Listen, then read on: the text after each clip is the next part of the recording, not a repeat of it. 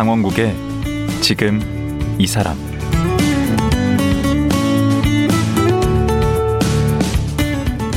안녕하세요, 강원국입니다. 요즘 아이들 어려서부터 이런저런 학원에 다닙니다. 국영수는 기본이고 음악, 미술, 체육, 독서, 논술 등 죄다 학원에서 배웁니다. 그런데 학원 한번 안 다니고 시골 들판에서 뛰어놀다가 서울대학교에 가고 괴짜 교수가 되고 마침내 총장까지 된 분이 있습니다. 지난해 개교 50주년과 동시에 카이스트 17번째 총장이 된 이광형 총장입니다. 지금 만나보겠습니다.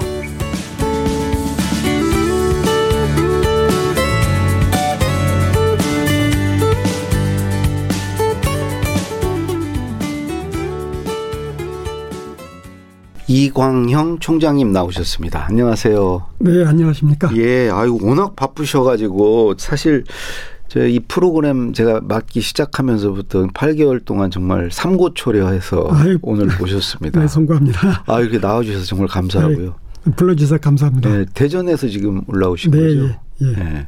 이제 총장 되신 지 1년 조금 넘었습니다. 1년 좀 넘으셨죠? 네. 되기 전과 된 후, 총장 이전과 이후에 좀 뭐 달라진 게 있으신가요? 저는 이제 개인적으로는 공적인 활동이 더 많아졌고요. 네. 이제 학교 입장에서 보면은 변화를 좀 일으키려고 했던 것들이 조금씩 변화가 생기는 것 같아가지고 보람으로 생각하고, 아, 이렇게 하면 되겠구나 이런 정도 생각하고 있습니다. 그 뭐 총장님 그 취임사부터 해가지고 학교 안뿐만이 아니고 사회적으로 네. 관심이 되게 많더라고요. 이광용 총장님에 대해서. 그런가요? 어딘가 보니까 총장은 3가지 일을 해야 된다. 네. 이런 얘기를 하셨던데 네. 3가지가 뭐죠? 총장은 NFT를 한다고 생각을 합니다. 그게 뭔가요? NFT가 그러니까 Non-Fungible 토큰이라고 부르잖아요. 네. 그러니까 대체 불가능한 토큰이잖아요. 그러니까 요즘에 뭐 미술품도 그쵸. NFT로 만들어가지고 팔고 네. 뭐 그런 거 하지 않습니까? 네. 근데 저는 이제 총장의 NFT가 있다고 보여요. 아, 그게 뭔가요? 예, 논폰지블 태스크. 아, 그러니까 대체 불가능한 임무. 예. 그거를 하는 게 총장이다. 예. 그러니까 다른 사람이 대체할 수 있는 거는 제가 할 필요 없지 않습니까? 그렇죠. 예, 제가 거기 끼어들면 방해하는 거니까. 예. 대외적으로 돈을 벌어오는 거. 예. 그 2번째는 내부에서 변화를 일으키는 거. 예. 3번째는 구성원들한테 칭찬하는 거예요. 격려하는 거. 네. 그래서 대외적으로 와서 비전을 세우고 돈을 끌어오는 거는 총장이 아니면 어렵지 않습니까? 그렇죠. 예, 총장 이름 가지고 하는. 그렇죠. 그러니까 그게 하나. 2번째는 내부에서도 아 이건 변화를 좀 일으켜야 되겠는데 그런 것들은 이제 총장이 직접 나서고요. 관계하고. 3번째 칭찬하고 상 주고 격려하는 거는 총장 이름이 아니면 또 효과가 적지 않습니까? 그렇죠. 예, 그 3가지를 합니다. 나머지 일상적인 거는 거의 안 해요. 다 이제 우리 학장, 저장님들, 부총장님들 계시기 때문에 다 맡겨두죠. 그 이광영 총장 하면은 그 저는 이렇게 무슨 애칭이나 그 수식어가 많이 붙은 분 이렇게 보기 힘든데 뭐 괴짜 교수, 거위 아빠, 벤처 창업의 대부 그 중에 가장 많이 쓰이는 게 이제 괴짜 교수예요. 보통 이게 괴짜라고 하면 우리 사회에서는 그다지 그렇게 좋은 그 수식어는 아니지 않습니까? 그렇죠. 저도 그렇게 생각을 해요. 근데 저 같은 경우는 하도 많이 들어가지고 듣다 보니까 이제 좀 뭐 만성이 됐다 할까요? 뭐 적응이 돼서 이제 저는 이제 개인적으로는 별로 그렇게 나쁘게는 들리진 않습니다. 맞아요. 초기에는 저를 괴짜라고 그러면 좀 멀리하는 것 같고 따돌리는 것 같고 좀 외로웠죠. 언제부터 괴짜라는 소리를 들으셨어요? 제가 교수 생활하면서부터 서서히 그런 얘기를 들었던 것 같아요. 30년 전부터 그런 것 같습니다. 제가 아는 거는 그 옛날에 드라마 카이스트라는 드라마가 있었죠. 그 엄청 인기였죠. 막 30%가 넘고 시청률이 그랬는데. 네, 예. 그 드라마에 제가 이제 주인공 모델로 된 것도 그 당시 그 드라마를 쓰는 작가가 송진아 작가. 네, 송진아 작가께서 그 안정훈 씨가 연기했죠. 그 교수 역할이었죠, 안정훈 씨가. 그랬다고 그래요. 송진아 작가께서 좀 학교에 좀 유별난 사람이 없냐고 수소문을 했더니 모두 다 이광형 교수를 지칭을 해서 왔다고 저한테 얘기하더군요. 그러니까 그때부터 서서히 학교 안에서는 이상한 사람으로 소문이 났었던 것 같아요. 아니, 본인만 모르고 남들은 다 괴짜라고 했던 거 아니에요? 네. 근데 그 극 중에서 보면 그 빨간 스포츠카를 타고 이제 머리에 막 염색을 하고 네. 이제 그 안정훈 씨가 이제 그런 교수로 예. 이제 나오는데 실제로 그러신 거예요? 그때 스포츠카 타긴 건 맞고요. 근데 이제 색깔은 빨간색 안 타고 제가 검은색 탔어요. 스포츠카를 예. 타셨어요? 예, 검은색 타고 좀 옷차림도 그냥 자유롭게 하고 다녔죠. 그땐 제가 뭐 나이가 이제 40대 초반 그랬으니까요. 그때 자유롭게 살았죠. 근데 괴짜로 살면 좀 그 외로울 수도 있고. 힘들어요. 예, 이렇게 그 무리에서 좀 벗어나게 돼서 예. 심하면 좀 이렇게 왕따 당할 수도 있고 네. 여러 가지 그럴 수 있는데 이제 총장이 되셨단 말이죠. 맞습니다. 제 괴짜라는 얘기를 들으면 제 교수 생활의 한 3분의 2는 예. 외로웠어요. 사실 상당히 힘들었습니다. 저는 지금 말씀하셨듯이 좀 사람들하고 이제 적응이 잘 안 되고 조금 저는 또 그렇다고 또 술도 잘 먹지도 못해요. 잘 놀지도 못해요. 그러니까 더 가까이 하기가 어려웠죠. 그러니까 제가 이제 어느 때부턴가는 좀 요령을 터득했죠. 요령 터득이 뭐냐면 제 머릿속에서는 자꾸 새로운 생각, 이상한 생각, 소위 말해서 이제 괴짜라는 생각을 많이 하지만은 그거 연구하고 예. 그럴 때 국한하고 일상생활에서는 내가 이제 평범한 것처럼 하는 지혜를 터득했어요. 그러니까 머릿속에 진짜 머릿속에 있는 모습하고 제 겉으로 행동하는 거는 조금 달리했죠. 표리부동이라 할까요? 그런 식으로 겉으로는 아주 모범생처럼 행동하는 그런 걸 터득을 했어요. 그래서 약간 좀 적응하려고 노력하고 그런 과정을 거쳤죠.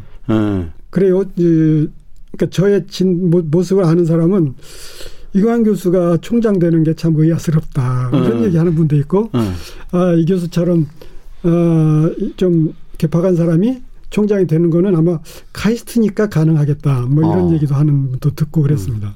그러니까 괴짜 하면은 이제 뭐 이렇게 기행을 좀 하는 사람을 보통 네. 일컫잖아요. 여러 가지가 있는데 그 중에 이제 하나 TV를 거꾸로 보시는 걸로 유명하세요. 네. 그 언제부터 TV를 거꾸로 보셨나요? 한 15년쯤 된 것 같아요. 왜 그러시는 거예요? 제가 어느 날 생각해 보니까 그전에는 제가 가끔 뭐 아이디어가 많다는 얘기도 듣고 좀 아이디어 뱅크라는 소리도 좀 들었어요. 그 당시에. 그런데 생각해 보니까 제가 최근에 들어서 그런 일이 별로 없는 것 같아요. 언젠가부터? 야 이게 내가 굳어가는구나. 좀 바꿔야지. 나도 좀 새로운 모습을 찾아야지 하는데 텔레비전이 눈앞에 있더라고요. 저거 뒤집으면 어떻게 할까? 어떻게 될까? 그래서 정말 뒤집어 봤어요. 그러고서 그때부터 뒤집어 보기 시작했어요. 아니 그럼 자막 같은 게 읽힙니까? 예, 잘 읽혀요. 예.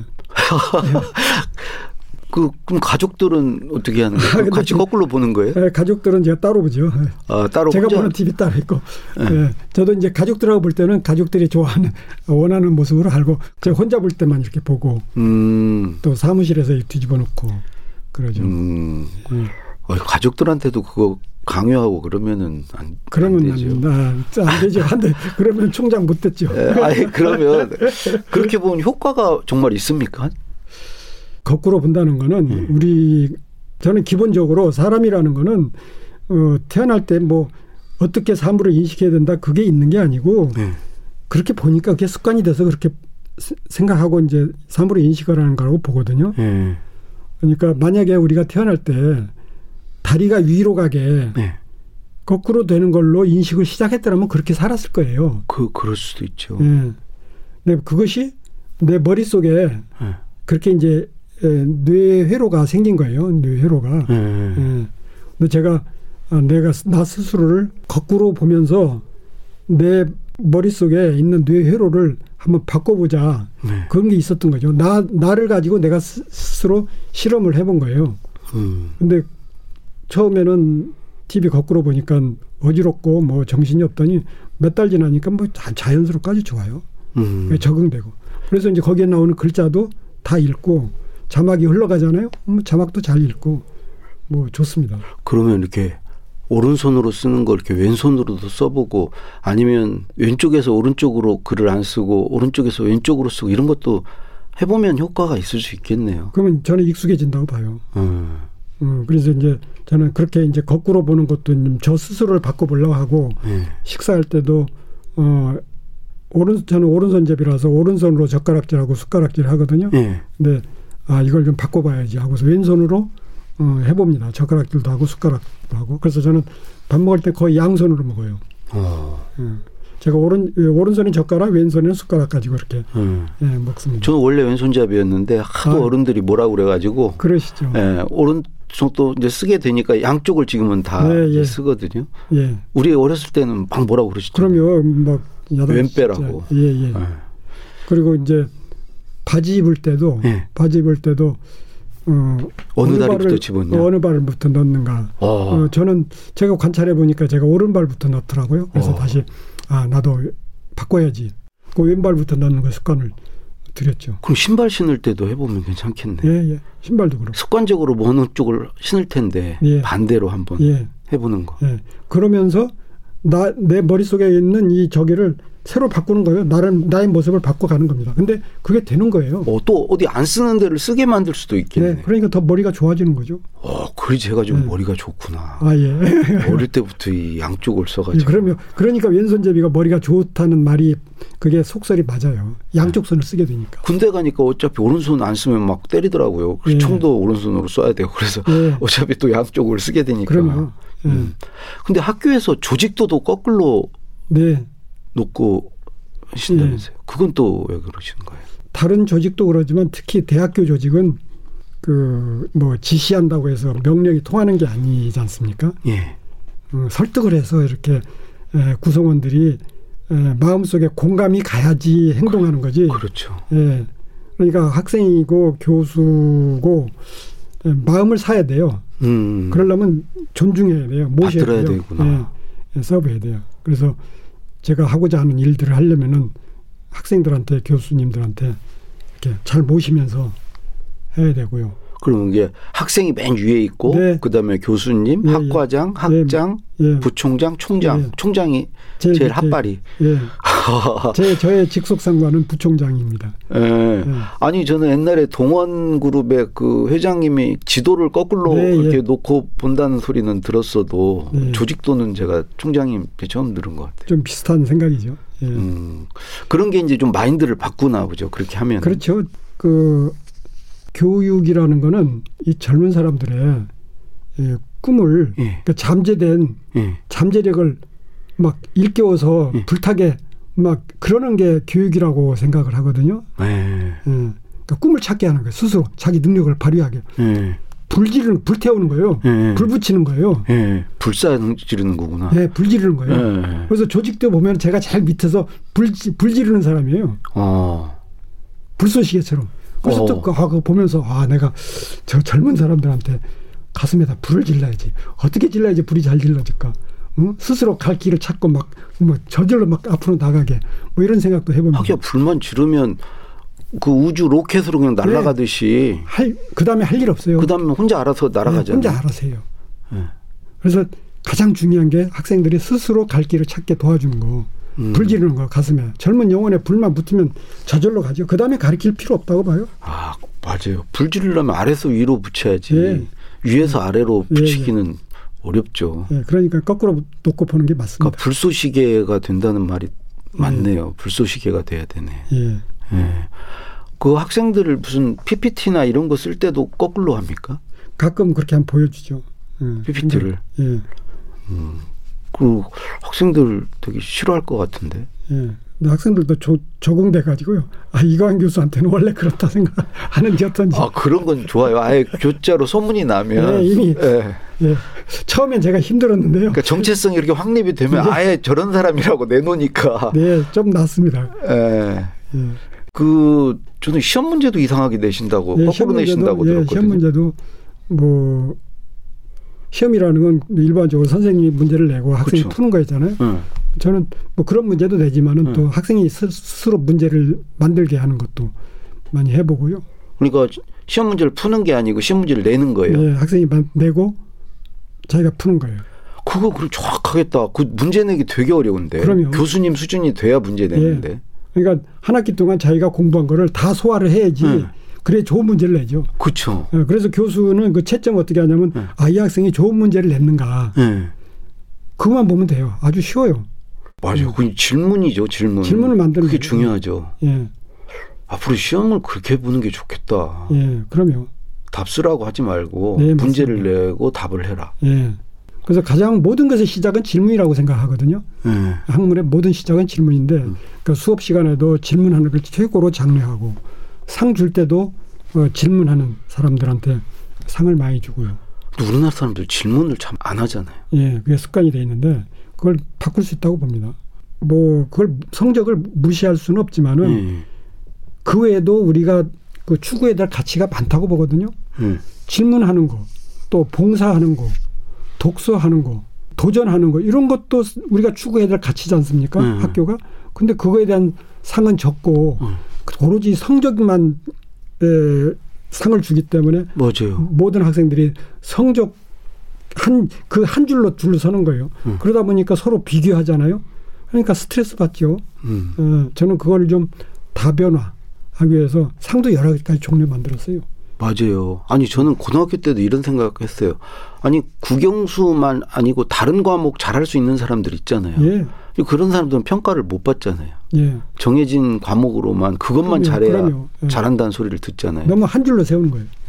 그래서 미래 사회는 근데 이 사회 나가면 다양하게 그 필요로 하죠. 필요하지 않습니까? 그럼 거기에 맞춰주는 거예요. 근데 또 아까 그 별명 중에 거위 아빠라는 별명이 있으세요? 한 20년 됐는데요. 네. 저희 학교에 이제 연못이 있어요. 네. 연못이 꽤 큰데 연못에 뭐가 좀 우리가 이제 머리 아프고 그러면 이제 연못에 가지 않습니까? 그러면 이제 거기 가서 좀 아 여기에 좀 움직이는 동물이 있으면 좋겠다 생각해가지고 시장에 가서 거위 사다가 놨죠. 풀어서. 잘 살아요. 그래서. 아니 그 너무 오지랖 아니신가요? 네. 그 학교 관계자들이 할 일, 그 교수님이 그렇게 거위를 갖다 풀어놓으면 그 거위가 막 뭣도 싸고 막 지저분하고 예. 그럴 텐데. 그거를 뭐 그 당시에 20년 전에 학교 당국에 뭐 그런 거 제안해가지고 될 일이 아니라고 그거 받아주겠어요? 그거? 이제 지르고 보이시는 거예요? 예, 그래. 그러고서 제 입 다물고 가만히 있었죠. 그거나 똑같네. 저도 뭐 잘못했을 때 누가 했냐고 그러면 아무 말도 안 하는데. 아마도 가만히 있어요. 근데 지금은 그게 아주 상징이 됐잖아요. 예, 지금은 뭐 사람들이 좋아해요. 예. 카이스트 하면 거위를 떠올리는 사람들 많이 있는데. 예. 그래서 처음에는 이제 제가 거위를 이렇게 보니까 좋았는데 좀 한참 지나니까 사람들이 거위를 보면서 좋아하더라고요. 그래서 그러니까 내가 기뻐져요. 예, 그래서 내가 다른 사람이 행복하게 즐겁게 하면은 내가 행복해지는가를 알았어요. 예. 사실 그걸 잘 모르죠 사람들이. 예, 제가 거위를 통해서 알았습니다. 보통은 이제 내가 행복해야 행복한 거고 예. 남이 행복한 걸 보면서 내가 행복해질 수 있다는 건 잘 모르는데 예. 그걸 거위를 통해서 아셨구나. 깨달았어요. 다른 사람을 도와주고 그럼 다른 사람이 즐거워하고 잘 되는 걸 보면 제가 굉장히 즐겁더라고요. 예. 그런 즐거움을 깨달아야 되는데 그래야 자기 인생도 좀 이렇게 좀 풍부해진다 그럴까? 예. 좀 충만해질 수 있는데. 충만해지고 또 보상이 다 돌아와요. 예. 그 사람들이 도움 받았던 사람이 다 또 결국은 다 보상을 하더라고요. 잊지 않고. 그리고 총장 되셨잖아요. 그러니까 또 총장도 되는 것 같기도 하고요. 근데 그 거의 문제됐을 때 조용히 계셨던 건 좀 비겁한 거 아닌가요?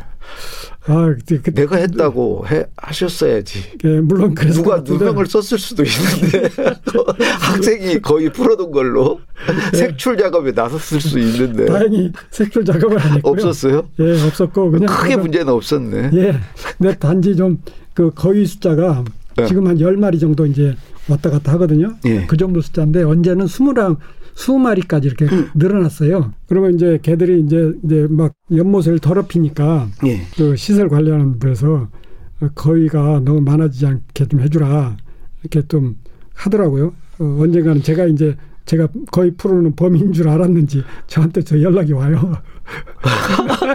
그래서 그때부터 이제 스트레스를 받았어요. 아, 이게 숫자가 늘어나면 또 이게 문제가 있구나. 네. 그래서 이제 거기가 또 자연이 또 없어져요. 어쩌다 한 번씩. 아, 그래요? 네, 예, 아마 천적들이 있는 것 같아요. 그 옆에 산에서 내려와 가지고. 그래서 숫자가 한 10마리 정도 있습니다. 지금은 뭐 적절한 것처럼 생각해요. 그 총장님 취임사 내용 중에 예. 전공 공부를 10% 덜 해야 한다. 예. 그게 취임사였나 입학식이었나 좀 저도 헷갈리는데 어쨌든 네. 공부를 10% 네. 취임사에서 했죠. 총장님이 네. 학생들에게 공부를 덜 해야 한다. 이런 말에서 좀 의외였거든요. 저는 지금도 그렇습니다. 카이스트 교육의 최대 문제점이 공부를 너무 많이 하는 거다. 왜냐하면은 카이스트 정도 대학이 되면요. 네. 이제 한국에서 이 인류가 아니라 이제 세계 인류로 나가야 돼요. 네. 세계 인류 대학이 되려면요. 세상에 없는 걸 해야 돼요. 그렇죠. 새로운 걸 해야 돼요. 네. 그 새로운 걸 하려면은 지금 하던 공부를 열심히 계속하면 안 돼요. 여기서 벗어나야 돼요. 그러기 위해서는 현재 하는 공부에 너무 몰입하면 안 돼요. 가끔 여기서 벗어나가지고 운동도 하고 책도 읽고 음악도 감상하고 그림도 보고 다른 걸 해야지 새로운 문제를 찾아서 새로운 걸 도전할 수가 있다고 봐요. 그래서 공부 좀 그만해라. 공부를 이제 너무 많이 했지 않냐.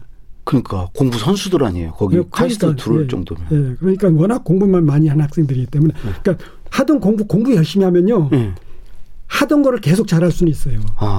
근데 세계 없는 거는 못해요. 이게 공부의 대상은 원래 있던 거잖아요. 그럼요. 누군가 해놓은 걸 공부하는 거잖아요. 예. 그러니까 거기서 벗어나기 위해서는 또 공부에서 손 놓고 나가서 노는 시간이 일주일에 몇 시간씩은 있어야죠. 그럼 카이스트에 들어오는 학생들은 주로 이제 그 경쟁 잘하고 예. 또 모범생이라는 소리 들었던 예, 되게 그런 학생들이죠. 그런 학생들이잖아요. 예. 그런 경우는 이제 별로 이렇게 총장님이 반기지 않겠네요. 저는 그래서 제 입학식 때도 뭐라고 그랬냐면 대학교 카이스트 들어와서 축하한다. 그런데 카이스트에서 끝까지 졸업하려고 생각하지 말으라고 그래요. 아니, 지금 막 들어가지고 지금 세상이 다 자기 것 같은 네. 친구들에게 졸업할 생각 말라고 그러면. 네, 졸업 안 해도 되니까 네. 카이스트 다니면서 네. 제일 중요한 게 내 인생의 꿈을 찾는 거다. 네. 내가 하고 싶은 걸 정말 찾아라. 그러면은 그 꿈을 실현하기 위해서 학교가 좋으면 학교를 계속 다니고 그 꿈을 실현하는데 밖에 나가는 게 좋다고 생각하면 밖에 나가라. 부담 없이. 네, 그렇게 카이스트는 또 휴학을 무제한 할 수 있다면서요? 네, 그래서 무제한으로 휴학도 바꿨어요. 무제한? 예. 네, 그러니까 그런 대학이 다른 데도 그런가요? 저는 모르겠습니다. 그러니까 뭐 한 20년 휴학했다가 네. 들어올 수도 있어요. 네. 네, 입학을 했는데 카이스트 와서 한 학기 다니다 보니까 와, 내가 진짜 하고 싶은 게 생겼어. 나 그걸 해야 돼. 그거 하기 위해서는 학교에서 지금 있으면 안 돼. 빨리 나가서 뭐 회사에 가든지 뭐 사회 나가서 창업하든지 외국에 나가서 봉사활동 하든지 뭐 그래야 되겠어. 그러면 하라 이거죠. 그러다가 10년 후에 20년 후에 30년 후에 그때 돌아와서 졸업을 해도 좋고 아니어도 좋고 예. 이미 꿈을 찾아서 자기 길을 가면은 인생은 성공의 길로 간 거니까 더 이상 뭐 바랄 거 없다 이렇게 강조하죠. 근데 우리 사회는 어차피 경쟁 사회고 경쟁이 중요한데 예. 총장님은 경쟁하지 말라고 또 그러는 이유는 또 뭐예요? 경쟁이 그러니까 너무 한 줄로 세우는 경쟁을 하지 말라는 거죠. 이 사회는 줄이 여러 개예요. 여러 개예요. 수백 개. 그래서 각자의 길이 있어요. 각자의 줄서기만 하면 돼요. 그게 자기 꾸밀 수 있겠네요. 네. 각자의 밤하늘에 빛나는 수많은 별들이 다 자기 고유의 칼라를 가지고 있잖아요. 그러니까 자기 칼라를 찾아서 가는 게 중요하지 한 줄로 서가지고 똑같은 빛깔을 내려고 노력하지 말라. 그거죠. 공부에서 거기서 벗어나서 내가 잘할 수 있는 거, 네. 내 고유한 칼라를 찾아서 막 나가는 거, 그거야말로 자기 행복을 찾아서 자기 인생을 스스로 개척해 나가는 그 길이라고 보고 저는 그런 걸 잘하는 사람을 그런 잘하는 사람이 미래도 개척해 나가고 또 본인도 행복할 거라고 생각이 들어요. 결국은 이제 그런 인재가 되려면 그 창의력이 좀 필요하지 않습니까? 네. 창의력. 총장님이 그 3차원의 네. 창의력을 키우려면 이 세 가지 3차원으로 생각해 봐야 된다. 마지막으로 그 소개 좀 해 주시죠. 네.